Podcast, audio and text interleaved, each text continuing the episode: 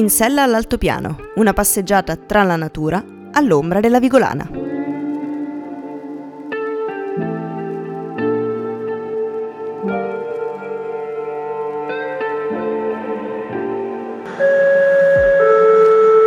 Ascoltatrici e ascoltatori, attenzione, questa non è un'esercitazione. Questa, infatti, è un'escursione. Nulla di complicato, non vi preoccupate, ci andremo piano con voi, il nostro intento non è quello di affaticarvi. Mettetevi seduti, rilassatevi, inforcate le cuffie oppure alzate il volume, perché comincia il podcast che vi porta alla scoperta dell'altopiano della Vigolana. Il giro che faremo non sarà lungo, anzi vi daremo solo un piccolo assaggio di un bel percorso che si può fare in questa zona e che è adatto sia ai grandi sia ai piccini. Ma non saremo parchi di informazioni, di curiosità, di chicche su tutto quello che si può ammirare in questo splendido percorso naturalistico. Il punto di partenza è Passo della Fricca, località Sindec, da cui prenderemo poi il sentiero 442 della SAT e arriveremo su al rifugio Casarota in circa un'ora e venti. E allora, partiamo! Cominciamo questa salita sentendoci un po' come Dante guidato da Virgilio nella sua salita al Purgatorio, ma in questo caso il vostro Vate sarà la voce narrante di questo podcast, che ora si accingerà a raccontarvi cosa vedremo in questo viaggio. La Vigolana è infatti una montagna severa e dai lunghi accessi e solo sul versante meridionale, chiamato anche Scanuppia, sono presenti alcuni pascoli e pendii minoripidi. Viene chiamato altopiano, ma quello della Vigolana è in realtà più precisamente una sella, ovvero sia un valico tra due valli attraversato da una dorsale montuosa. Sui dossi più placidi della dorsale ci sono gli abitati e le strutture umane, da un lato poi il terreno si innalza ripido sulla dorsale della Marzola e dall'altro sulla dorsale della Vigolana. La sella della Vigolana, semplicemente, è più alta della sella che si può individuare nella zona della Valle dei Laghi o della Val d'Adige, motivo per cui ci risulta naturale chiamare altopiano quello della Vigolana, proprio perché ha un'altezza maggiore rispetto ad altre selle. La strada che percorriamo, quella del Passo della Fricca, si trova su un versante roccioso con poca terra. Nelle valli con più terreno il bosco è più rigoglioso e il faggio si distingue bene tra la vegetazione boscosa, con il suo fusto dritto e la corteccia ben liscia, ma specialmente quando in autunno le sue foglie si tingono di un colore ocra tendente all'arancione. Sui crinali come questo, invece, rocciosi e poveri di terreno, è il pino mugo a predominare a bassa quota. I pini silvestri si fanno invece strada man mano che si sale in cima. Il pino mugo in realtà sarebbe un cespuglio, un cespuglio molto rigoglioso dalle foglie aghiformi di un lucente verde scuro. I pini silvestri si distinguono invece per la loro forma espansa e caratteristica della chioma, di un gradevole color verde glauco, e le cui foglie sono anch'esse aghiformi. Sapevate che i pini silvestri possono raggiungere finanche i 40 metri di altezza? Tra le bellezze naturali che il paesaggio dispone in questo ambiente fresco e incontaminato, dove la varietà dei colori degli alberi guadagna il podio con il colpo d'occhio più bello, ecco che in alcuni casi si potranno vedere dei veri e propri relitti. Capiterà di tanto in tanto di trovare magari un tronco di pino silvestre ancora in piedi, ma ormai morto probabilmente a causa dell'attacco di parassiti. Sotto la corteccia un insetto ha eroso la polpa del tronco, similmente a quanto è avvenuto per gli abeti rossi seccati da parassiti simili, cioè da parassiti xilofagi, che divorano il legno. Si tratta del bostrico, lo sfortunatamente noto coleottero di cui spesso si sente parlare proprio per la sua morbosità. Il bostrico tipografo è detto anche bostrico dell'abete rosso, perché è particolarmente vorace di questa specie, ma attacca anche pini e abeti. Nell'equilibrio naturale che esiste tra insetti e tronchi, anche il picchio svolge una funzione ecologica notevole, nutrendosi di larve e insetti che si nascondono nei tronchi degli alberi. Si possono notare i segni del picchio perché questi animali non scavano solo per nutrirsi, ma anche e proprio per nidificare.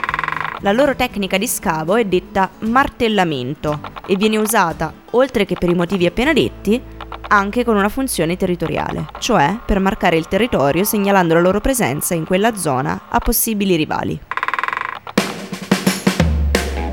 Sotto i nostri passi, lo scricchiolio delle radici si fa sempre più tenue man mano che la salita avanza. Cambia la vegetazione intorno e così anche il terreno.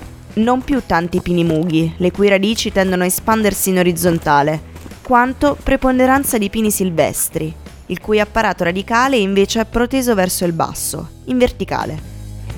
Sapevate che di solito gli alberi hanno una proiezione delle radici che rispecchia quella della loro chioma? A questo punto della nostra escursione, se siamo attenti e facciamo silenzio, potremmo essere fortunati abbastanza da imbatterci in uno degli animali più rari e più importanti che abitano la Vigolana, il gallo cedrone. Il gallo cedrone è il più grande uccello forestale europeo, può raggiungere anche i 5 kg di peso e in inverno si ciba proprio di aghi di pino silvestre. Simbolo della riserva naturale della Scanuppia, il gallo cedrone vive qui con una popolazione isolata ma ancora significativa. La sua sopravvivenza, oltre alla protezione diretta basata sul divieto di caccia, è garantita dal mantenimento degli habitat di nidificazione e dalla garanzia di tranquillità delle arene di canto. Nelle primavere di ogni anno, infatti, i maschi si sfidano nella contesa delle femmine. Ancora qualche passo e siamo finalmente giunti a destinazione, il rifugio Casarota. Affacciato sulla valle del Cente e sulla Valsugana, il rifugio Casarota è proprio a mezza via del sentiero che sale dal Sindec al becco di Filadonna.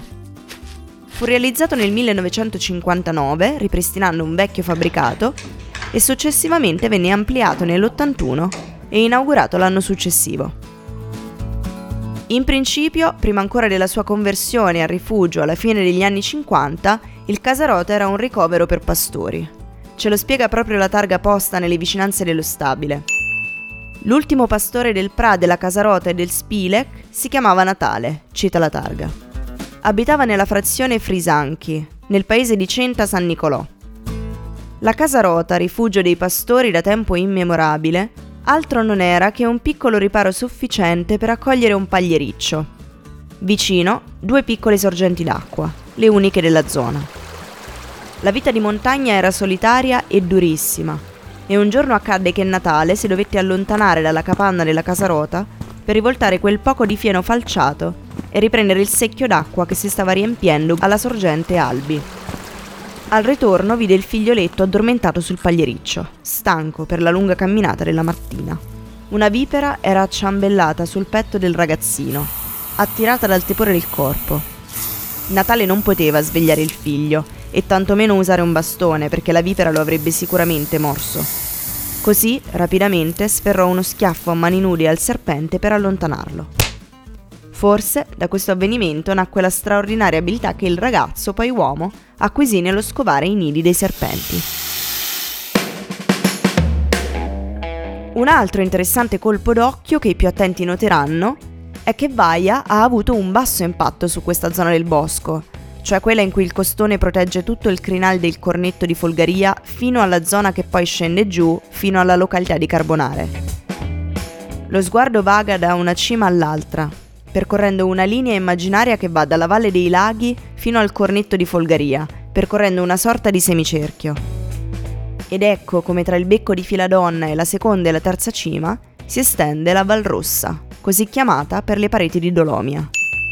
La Dolomia è la pietra che chiaramente compone la catena delle Dolomiti e la sua particolarità sta proprio nel colore rossastro che le conferisce un aspetto così particolare e luminoso. Wow! Recuperato il fiato e anche lo zaino, è arrivato il momento di tornare a valle. Questa escursione finisce qui. Virgilio ha esaurito la sua ispirazione poetica e Dante ha macinato abbastanza chilometri fino alla vetta del monte, per cui non ci resta che salutarci e tornare alla nostra routine cittadina. Occhio a non rallentare troppo nella discesa, sicuramente vi capiterà di incontrare amici, perché il rifugio Casarota è un vero luogo del cuore.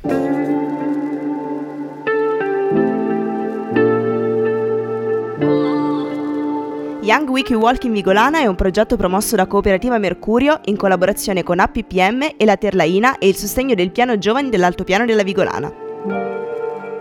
Questo podcast è pubblicato con licenza Creative Commons Attribuzione Condividi allo stesso modo 4.0.